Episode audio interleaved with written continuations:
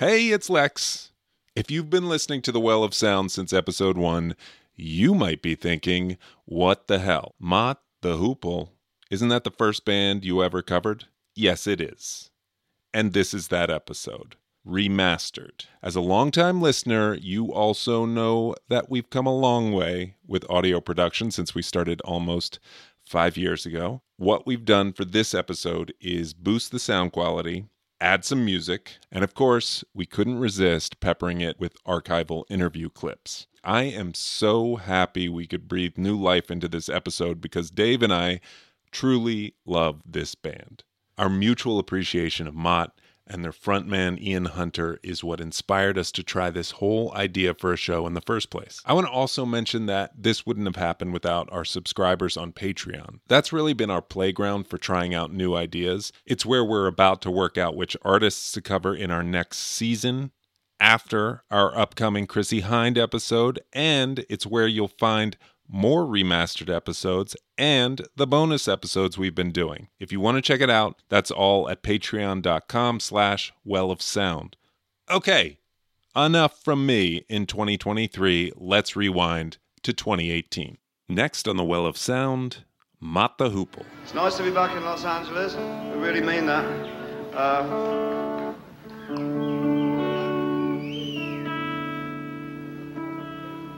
Actually, we don't mean it at all. It's a drag to be back in Los Angeles.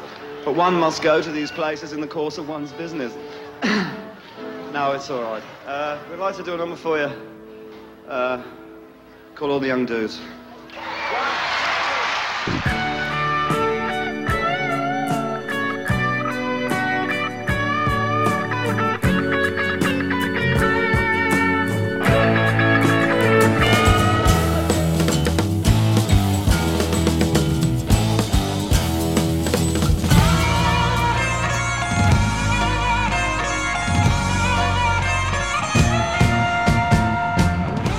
Maybe the name itself is like a bit of a high, barrier to entry because what the hell does that mean, Mott the Hoople? Right. It sounds like either it's something very specific to English slang or it is a intentionally cult band or.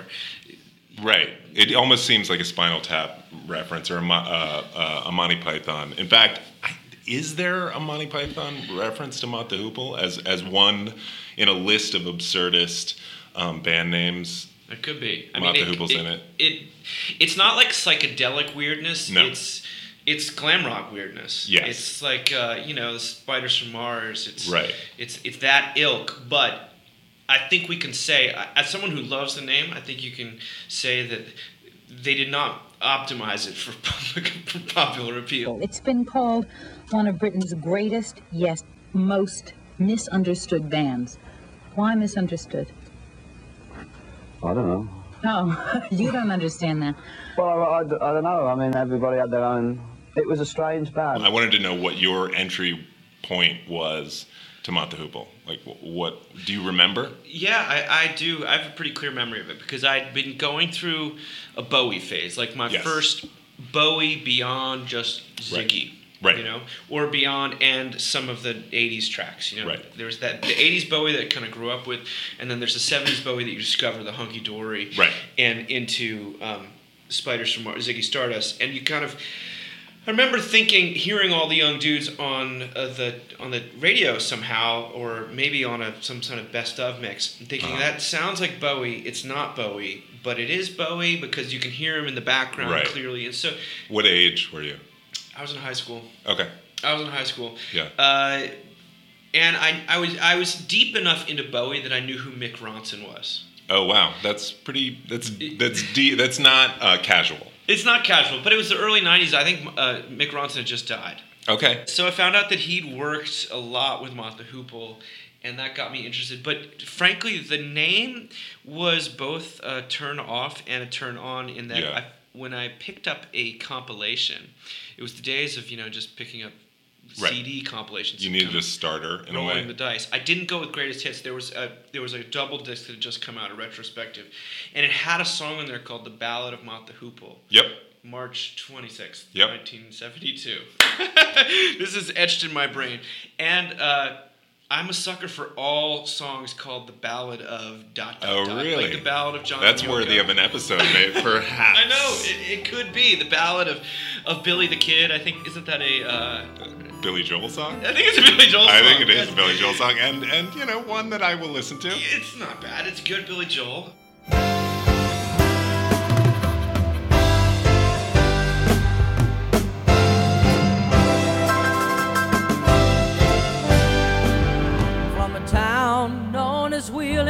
West Virginia, rode a boy with a six-gun in his hand, and his daring life of crime made him a legend in his time, east and west of the Rio Grande. And so I listened to that song, and it was everything I'd been looking for. It had that glam rock thing, it had the irony, it had a lot of melancholy, and it had a singer whose voice was not pretty by any stretch. No. Buffin lost his childlike dreams, and Mick lost his guitar, and Burton Gray lied it too, and Overend's just a rock and roll star. Behind these shades, the visions fade as I learn a thing or two. Oh, but if I had my time again, you all know just what I'd do. Rock and roll's a loser's game. It mesmerizes, and I can't explain the reason for the sights and for the sound. Ballad of Mott the Hoople is sort of the perfect song to start talking about them, you know, going to the well, going in deep. Rock and roll's a loser's game, right? That's the essence of Mott the Hoople. That's a lyric from Ballad of Mott the Hoople. And I you know, there's just a loser's slump in their recorded history. I mean, especially the first 3-4 albums are about them losing. It's not about them losing, but that's sort of the arc of those first 4 albums to the point at which they were going to quit. Right? Yeah, the Island Records. Right. They were, and you know, those were the last ones I got into. Frankly, I almost worked my way backwards. So you started with all the young dudes, I'm assuming. Not the record itself. I started with that compilation, and the stuff I was drawn to on there was all of the self-mythologizing stuff, like Ballad of Mott the Hoople. Right. There's a song called Hymn for the Dudes. Right. What's that about? Right. And then their last single, Saturday Gigs, is a history of the band. And I don't think they... Which is pretty epic, by the way. The fact that their grand exposure to the world, definitely to the States, was all the young dudes. But a Ballad of Mott the Hoople is on Mott, right? It's not on all the young dudes. But just the fact that that's your first exposure to this band. It's the glam era. And you find out through sort of the legends that they're singing that they've had a whole history, a storied history already that is a different era is kind of awesome and adds to the whole story of the band. Yeah, they quit. I mean, they'd quit. Yeah. That's what the Ballad of Mott the Hoople's about. Yeah. We were ready to quit, and then it goes, and then we went to Croydon, and you sort of was someone who's like a teenager in Connecticut in the 90s, like, oh, what happened in Croydon? What is Croydon? And it sounds so, the way they say it is like, and then we went to Croydon, and life really took off.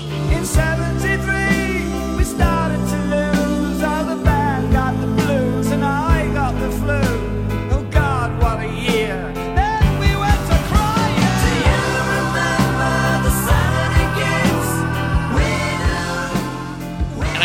Sense from their background, they're very much working class. I believe Ian Hunter was working in some sort of steel mill situation when they got discovered, and Ian was like old to be a rock star. Right, so I looked it up. He was in his 30s and had 2 kids. That's old to start out to be a rock star. Yeah, that era in particular. Was Mott the Hoople your first group, or did you do something before that? I was with a guy called Freddy Fingers Lee. I was a bass player.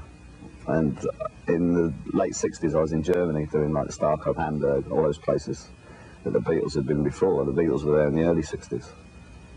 Those were great days. I mean, you never got paid. You always got ripped off.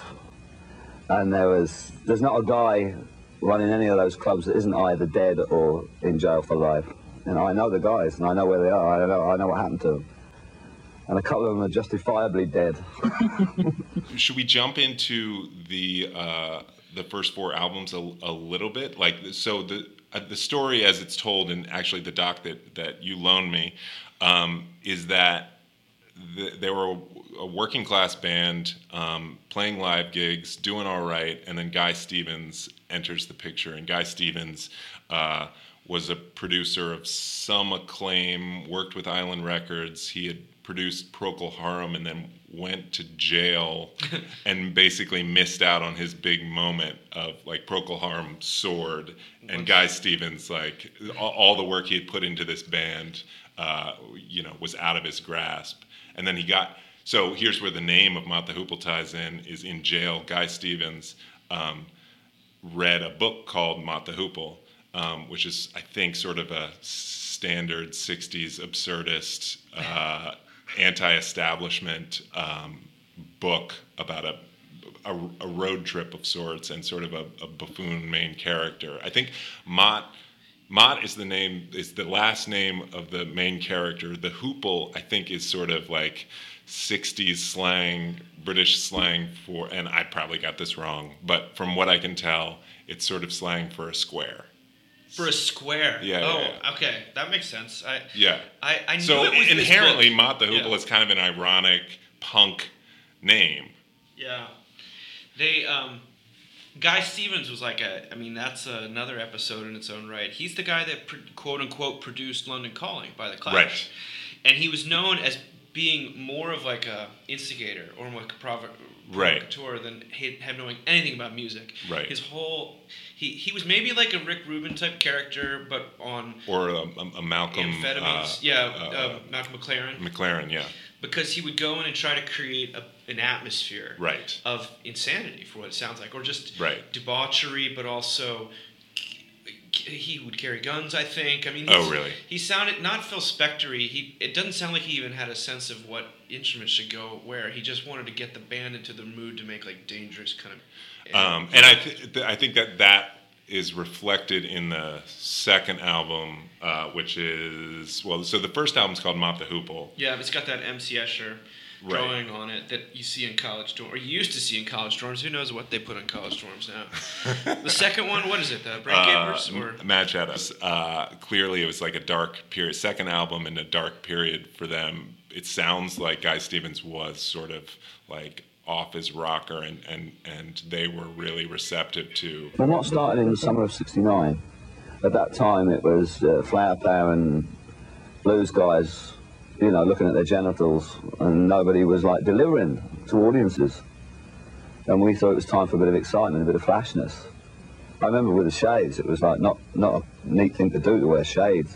I was considered very arrogant and very flash, you know. And that's precisely why I wore them. You know, we felt that it was very stagnated. The scene was so, you know, blues is great, but blues is boring, you know. And I don't know about the hippie thing, you know. I mean, we walked right in the middle of that. We went and played the Fillmore West for Quicksilver. That was the first gig we ever did. It was hilarious. All these drugs that we were getting offered. They thought we was dope fiends because we were weird, you know. We had this weird name. We did these weird songs. But, I mean, I'd have half a lager and I was slightly tipsy, you know. We were all straight.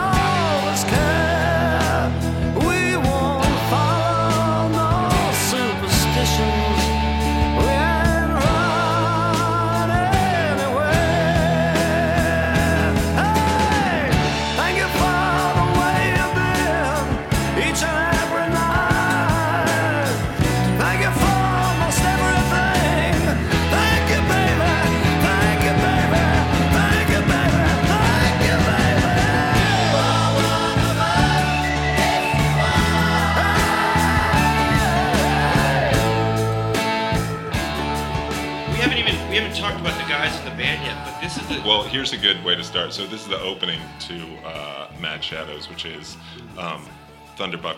Oh shoot, Thunderbuck Ram.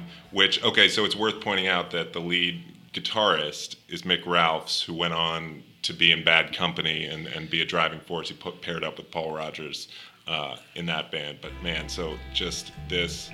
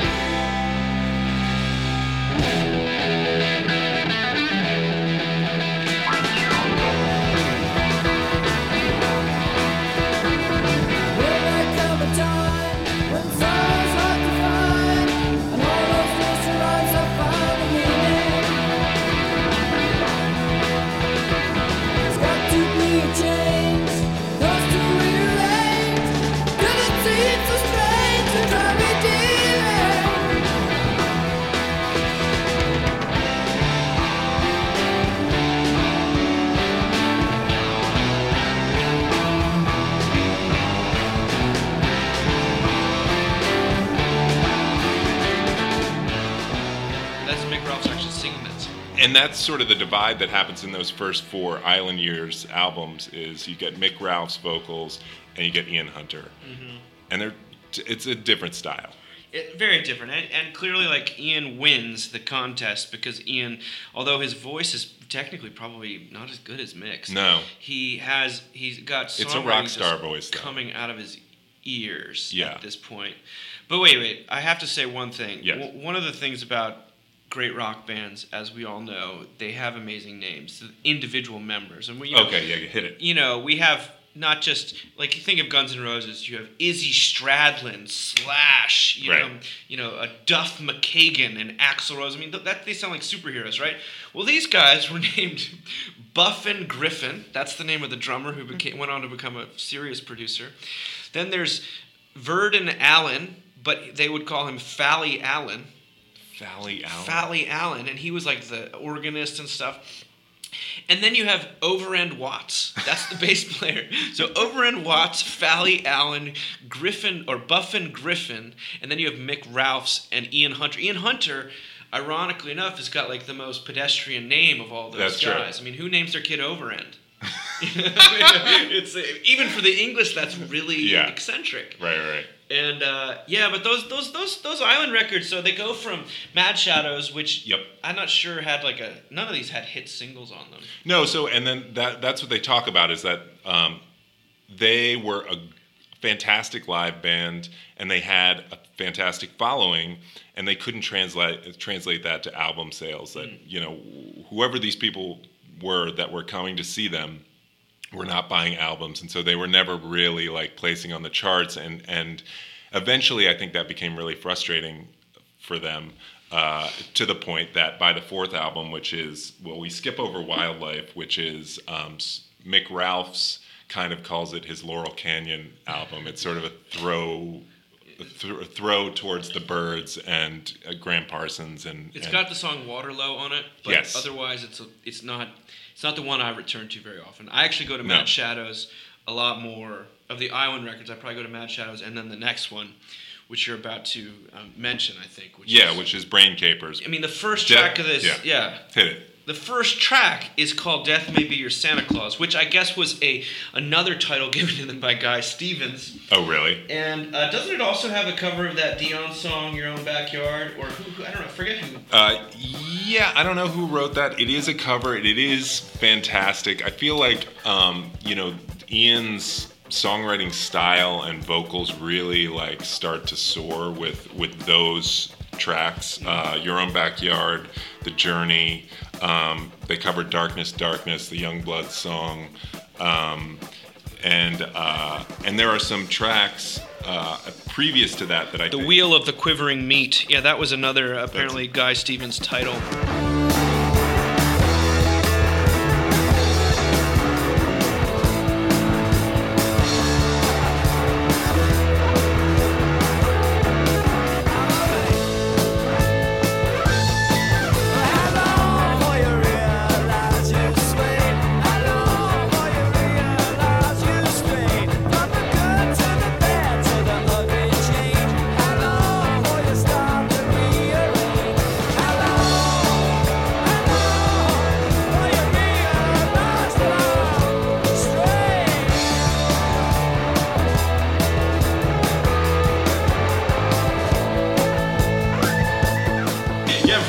Sally Allen on the organ.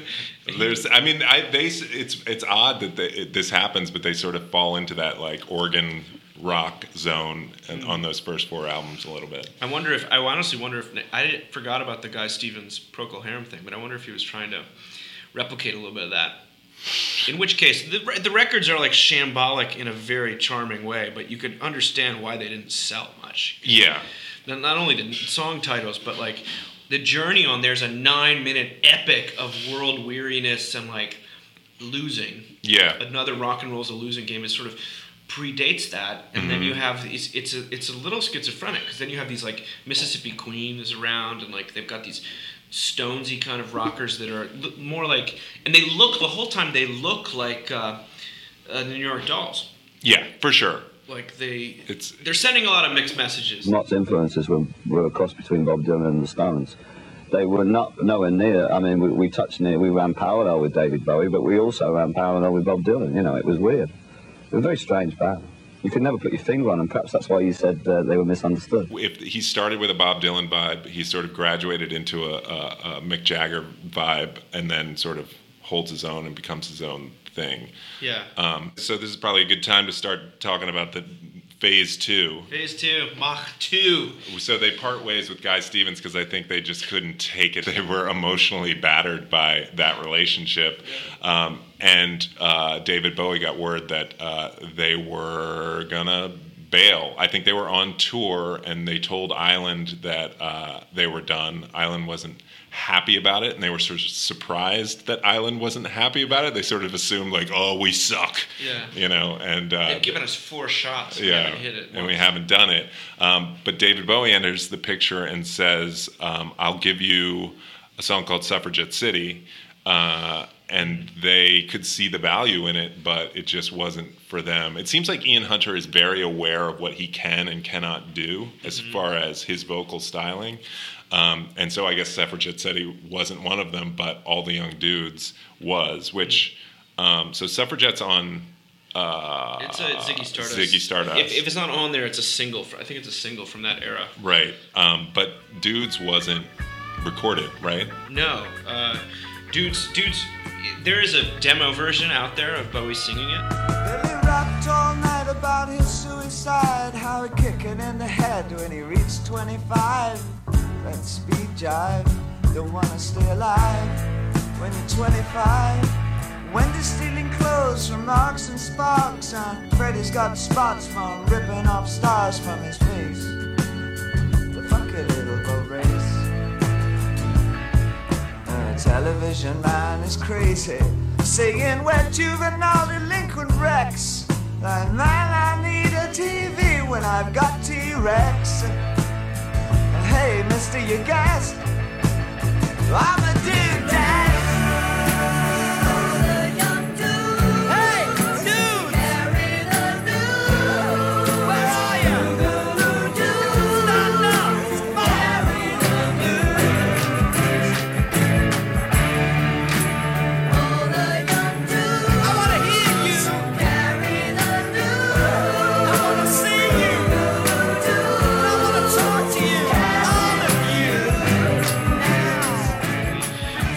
Assumes it's Bowie, especially in America. They're like, oh, that's a David Bowie song, because you can hear him in the background singing very David Bowie-esque vocals. Right. And then they get Bowie sometimes. He's so maybe they're a musician's band or something like that, you know, the artist kind of thing. They're clearly like navigated by a point of view. It seems like Guy Stevens really sort of turned them into something, and it didn't work.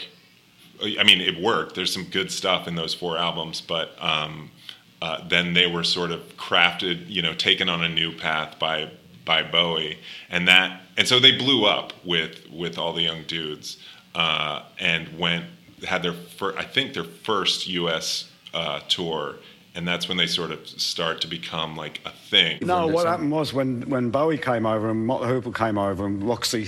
That genre, you know, that Roxy Music, the big glam thing, yeah. They didn't really like us on the coast much. When we went to Cleveland, that was the first time we sold a club out. Right. And it was the same for David, and it was the same for Roxy.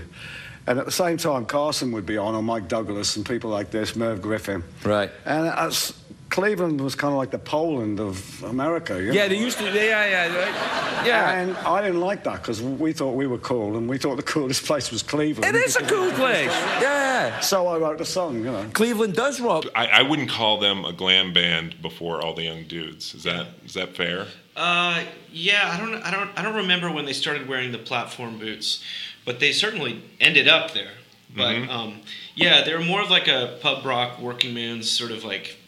You know, badassery right. of Northern England. We were called working class heroes. They were a very working class band, Don Flash, but they went flash in the Stones way. They didn't go flash in the glitter way. We were very against glitter. We didn't like glitter. Glitter was satin and cheap rhinestones and stuff like that. We didn't like that stuff. So 72 gives us Rise and Fall of Ziggy Stardust, The Slider, and the first Roxy Music album. I mean, glam is like kicking in hard, and those are some of the best. The year before, when they were doing Brain Capers, was Hunky Dory and Electric Warrior. So Electric Warrior 71. Yeah. You do this, getting back, don't look back, girl, I love you. You're dirty and sweet, I'm yeah. When you're slim and you're weak, you got the teeth of the high.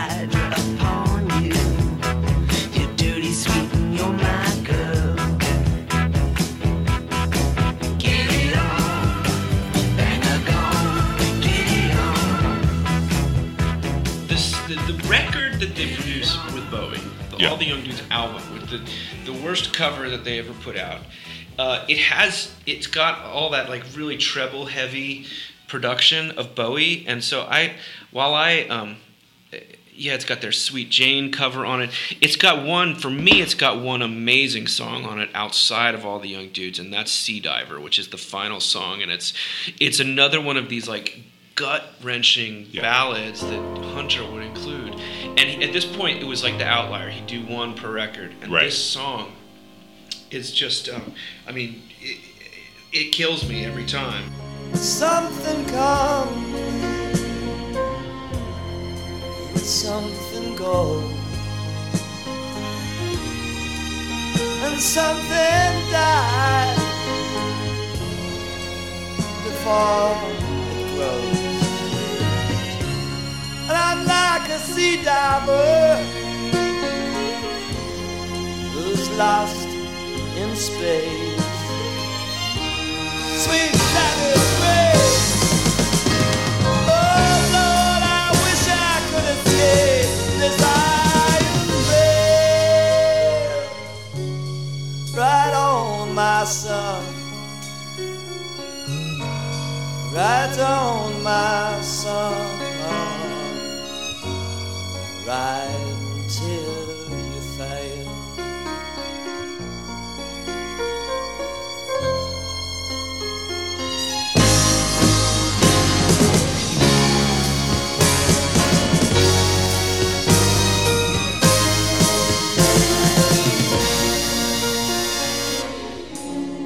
It's a song with a suffocation and sadness, but also with this incredible backing.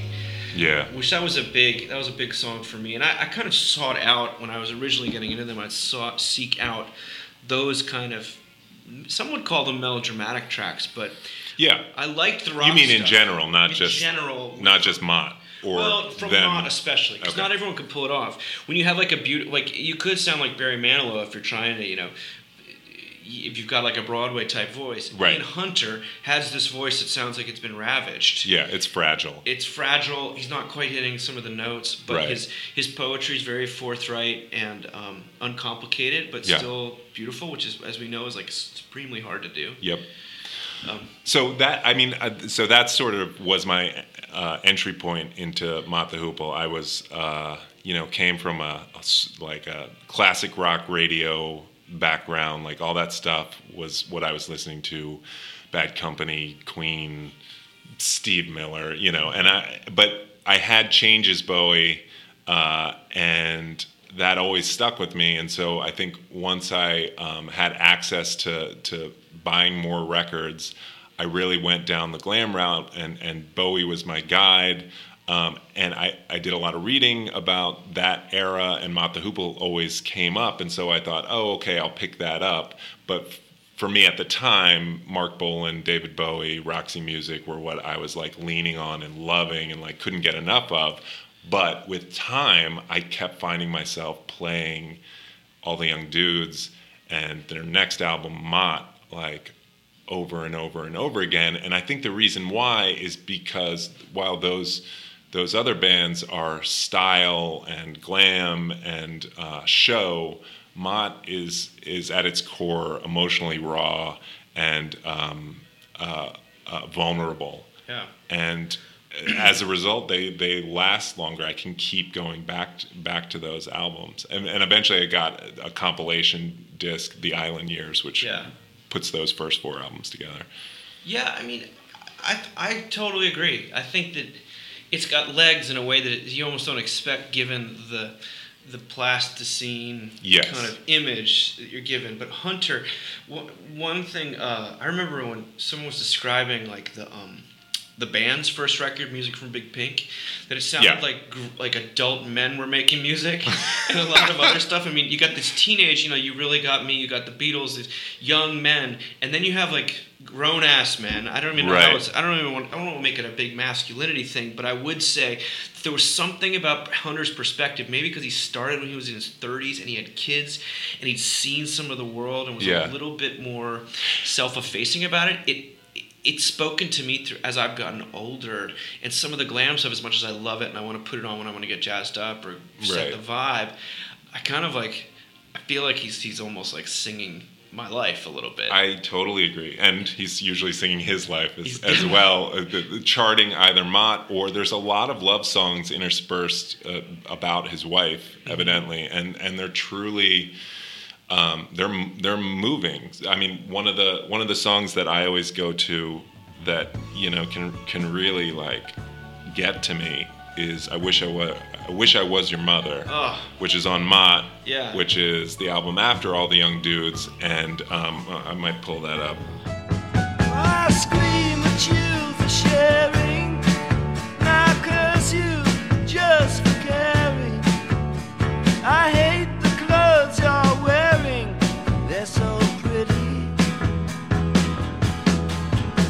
Tell you not to see me, and I tell you not to feed me, and I make your life a drag, it's such a pity. I watch your warm glow painting, and I watch your sparkle fading, and you realize you're fading, cause you're so good.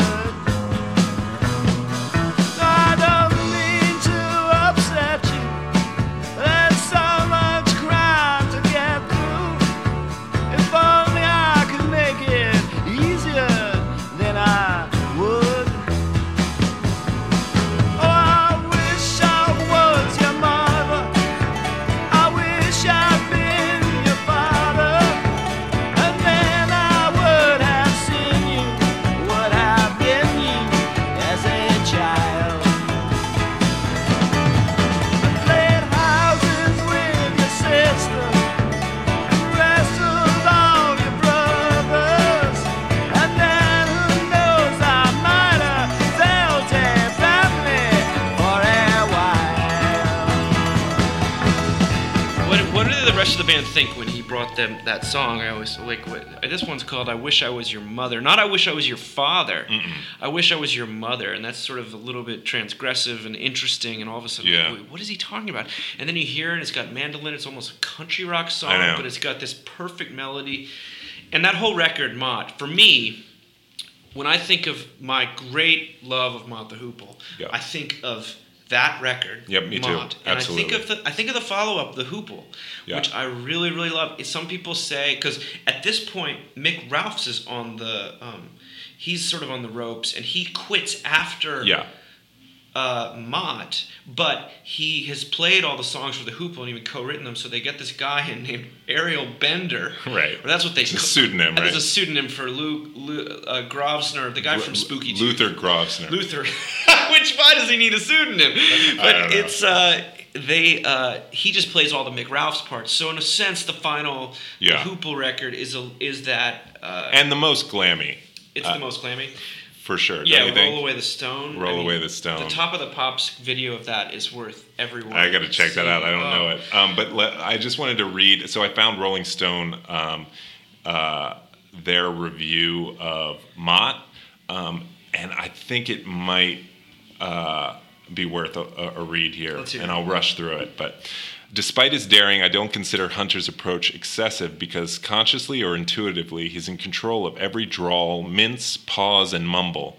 Mott the Hoople's path, from audacity and optimism through a series of false starts, pitfalls, wrong turns, and missed opportunities to its present point of view, permeated by weariness, sadness, and a frighteningly full well of irony, seems a necessary part of the band's specialness.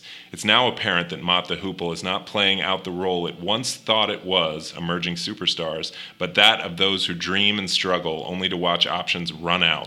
In other words, the loser. That they became aware of this crucial paradox and were able to capitalize on it aesthetically is impressive enough. That they turned what appeared to be just a highly ironic misfortune into a deeply personal, haunting, all but tragic one, cast them in a singular light. Literally and symbolically, Mott sounds very much like a terminal statement, which essentially it was. It was the end of the band. The album is so well done and so absorbing on every level, however, that Mott the Hoople may well have to deal with still another irony, success following a full acceptance of failure. A success in the very terms by which that failure has been defined. I'd welcome that irony because I would hate to watch this very special band die, which it does. Which it does.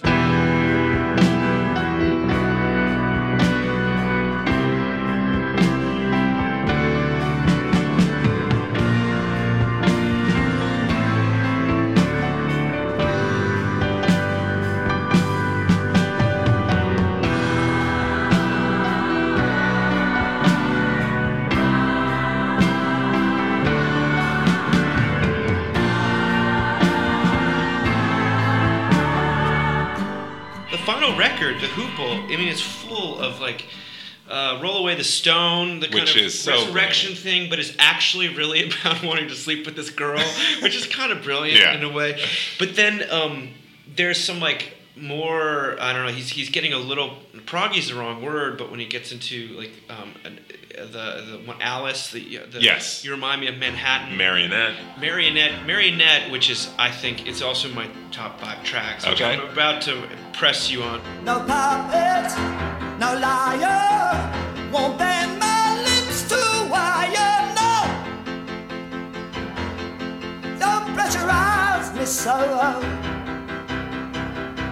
Don't gamble with my life, or you won't live to do it twice. I'll take some good advice from me.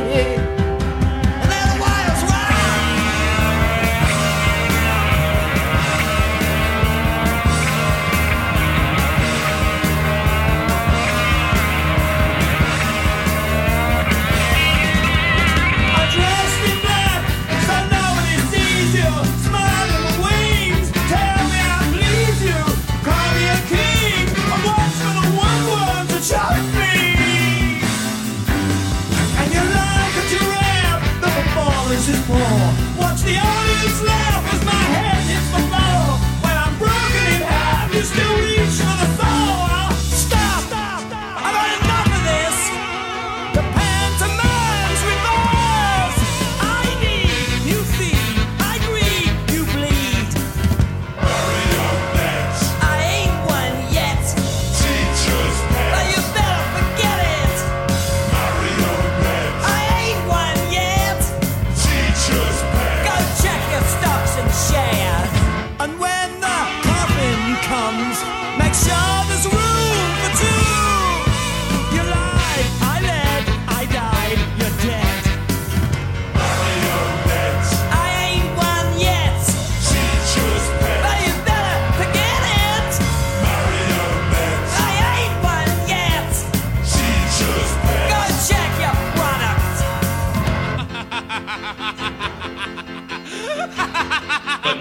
has this Broadway kind of feel. And they did a residency on Broadway. Right. And I think what sounds like sort of a pre-Alice Cooper style show, they had props and fog and like they really put on a theatrical show. And on that tour, and I think on that Broadway run, Queen was their opening act, and it was Queen's first album.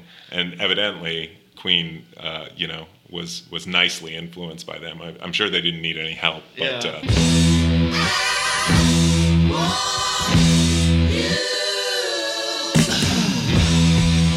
I remember hearing that. Mick Ralphs was gone at that point, but yes. They did a residency. I mean, and they're not the kind of band you think would do a residency on Broadway. But no. They did it, and but then they eulogized themselves again at the very end with those. So Mick Ronson finally joins the band. Bowie has fired him, or Bowie's taken off. And he's doing his first solo album, maybe, sort of at the same time. Mick Ronson? Yeah. Maybe close to it, but first they bring him in to like produce, and they're like, why don't you just join? And they do the Foxy Foxy single, and then they do Saturday gigs, which is like, they know that they're over at that point. They're saying, do you remember the Saturday gigs? We do. Yeah. They talk about when they took the Mick. They count down the years, right? It was a 5-year run. This is why I never heard of the incredible venue, the Roundhouse. They talk about the Roundhouse. They talk about taking Mick Jagger out of the Top of the Pops, and that was like a big thing. And, oh, really? And 674 on the Broadway tour. Was the Broadway tour, but we didn't much like dressing up anymore.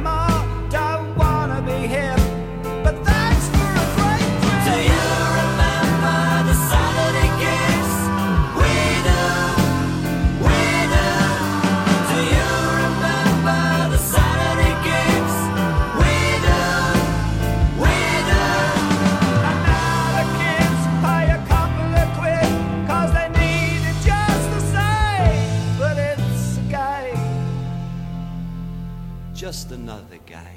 They're including the tour they just were on. I know. I was like, when I think about that, 74 on the Broadway tour. I mean, it's right there. It's hard to write about yourself, and he does and this nail thing it. Where he writes about specifics, and specifics are tough if you overdo it because then it's insularity. Yeah. But somehow he could be specific, and I'm sitting there thinking like, oh, I know that '74 tour, we really just couldn't do it anymore, man. Yeah. I mean that Rolling Stone review that you mentioned.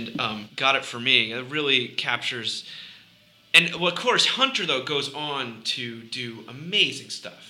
Right, amazing stuff. So it's worth mentioning the solo album that happened shortly after that has stuff that he wrote while in Mott, right? Yeah, I mean that's when he does "Once Bitten, Twice Shy." Yes, which we all know from covered by Cinderella, the Great White. Oh, the Great White. Excuse me. Oh my goodness, the Great. Ooh, I always think of Great White. Poor Great White. They had a tragedy. They had a major tragedy. Yeah. One of the ways I got into Mott the Hoople was through Morrissey. And, you know, think what you like about the Smiths or whatnot. I remember reading that when the Smiths showed up to the John Peel sessions or the BBC to do some kind of recording early on, Buffin Griffin, who was their drummer, was the guy behind the table recording them. And like they were told they were not allowed to mention Mott the Hoople, but Morrissey was known as obsessed with Mott the Hoople. And this is from Morrissey's autobiography. He says he's talking about getting in trouble at his Catholic school, and the priest sort of putting him on the spot. And he says, "And what do you like in life?" the priest asks me, ready to play the patronizing game at my expense in order to raise a giggle from the rest of the class, thus rendering him popular for a few perverse minutes. "Mott the Hoople," I answer truthfully. "I'm feeling ugly. I'm feeling low, oh morning mirror, you ain't no rose, did I mean it, or did I lie, or did I dream it, oh Christ I'm tired."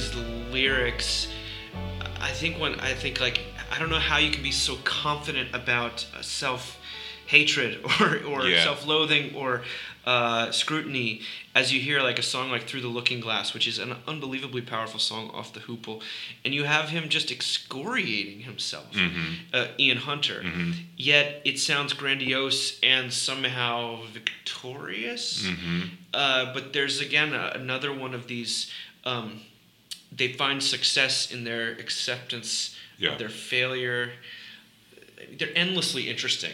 I find that they are, and they're clearly. I mean, to your point about Morrissey, they're like the Velvet Underground are a band that influenced countless bands afterwards. I think, even though they're hardly remembered by so many. There were certain songs like Clash Street Kids, Pearl and Roy. These were songs that later said what was going to happen a lot later.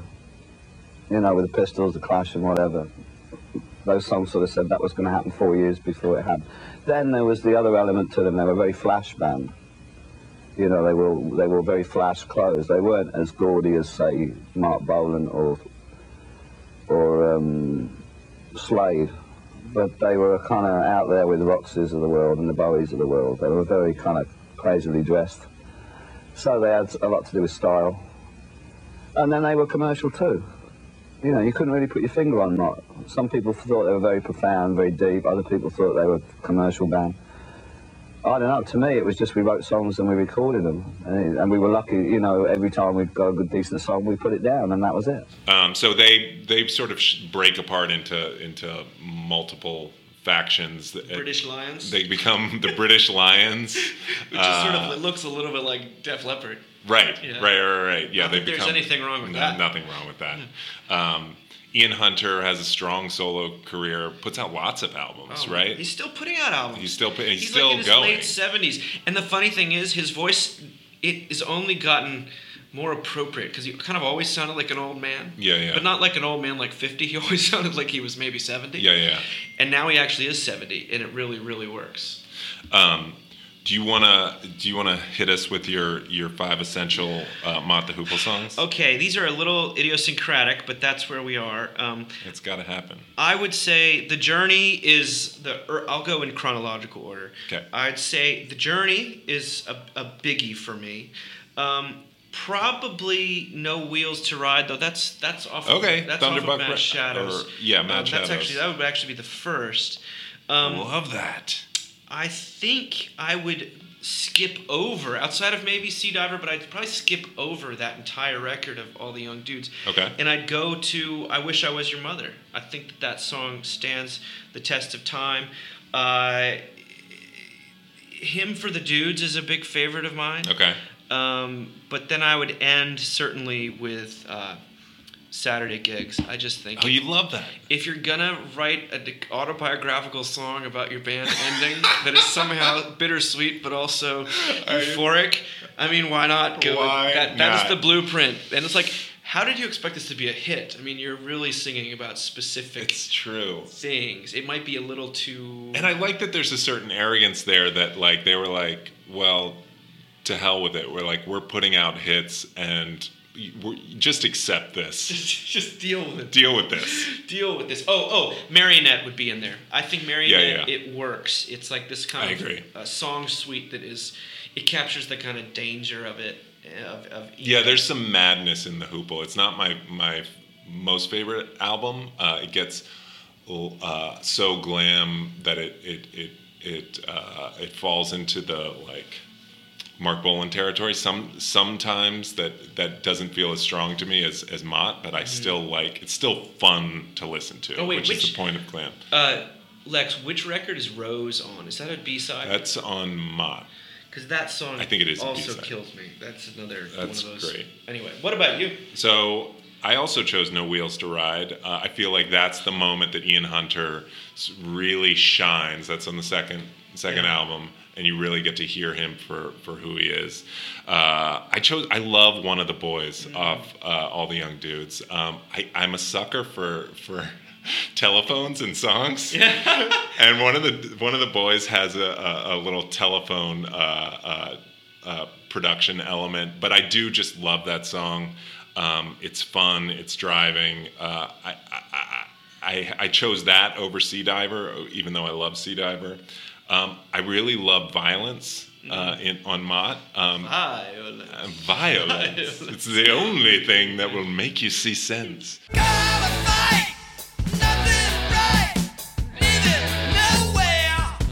so sad. Watch out for the gun, snake on the run, hide in my hair. You keep your mouth shut, or you'll get cut. 'Cause I like to scare. That you're so mad.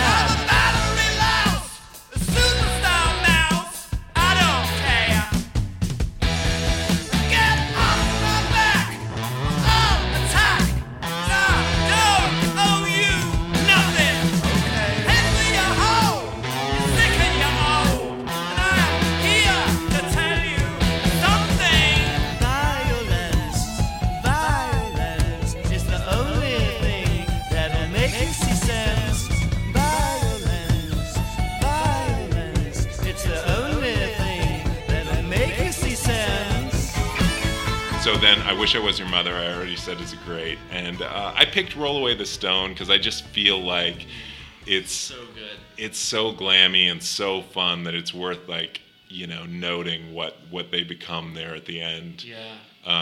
And I didn't choose anything off of Ian's solo record, which I love. I can listen to that anytime you ask me to. Boy. The song Boy. Yeah. It's really him taking some of that balladry, some of that self-hating but beautiful stuff into a whole new. I can see you run. I can see. Isn't that song? Yeah, it is.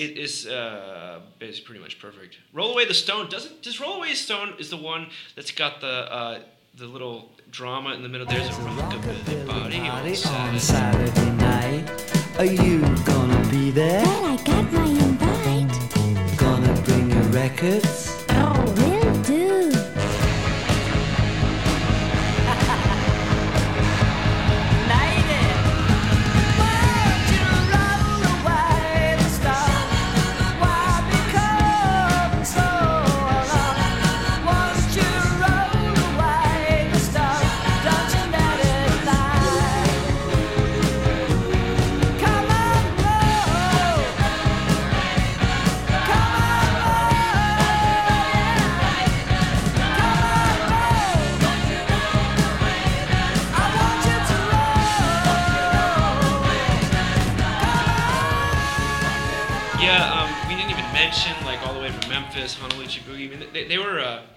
They were hammering it out. There's a deep well. Yeah, and. But I think that's. I'm happy with those 10 whatever. Those are good, and we'll put them together and create a little a Spotify playlist. But I figured to roll us out. There's an outtake on available on Ian Hunter's solo album, which is Shades Off, which is part of another song, and it's just a spoken word poem, and it goes right into Boy, the song you were just talking about. So I figured we could roll out on Ian Hunter's words. Roll away the stone, man. Where do you go when you've somewhere to run, but the time isn't right, and there's things to be done? And you're trapped halfway up. You don't want to go back, so you keep going on, compromising the lack. And you see the green fields as you travel on by, and you look at the things you'd forgotten to try, and you wish you were young, and you wish you were old, for the song's always sung, and the story's been told. And you thought you were different, but what did that mean? For you tricked yourself trying. Life still unseen. As it is, as it was, as it always will be. Will you find out at all what it is to be free? See, it never was easy to live with a head. So I kept to the back room, and I lived there instead. What comes from the front room's only for friends. I have a bay window, but that's where it ends. And it's here I see pictures and my madness is clear. And there's no longer logic, so therefore no fear. And I'm almost dead with uncontrollable light. Sometimes when I've written a song, it's all right. Genocidal tendencies are silly to extreme. After all, you're still quite small. You don't know where you've been. You was only swearing yesterday.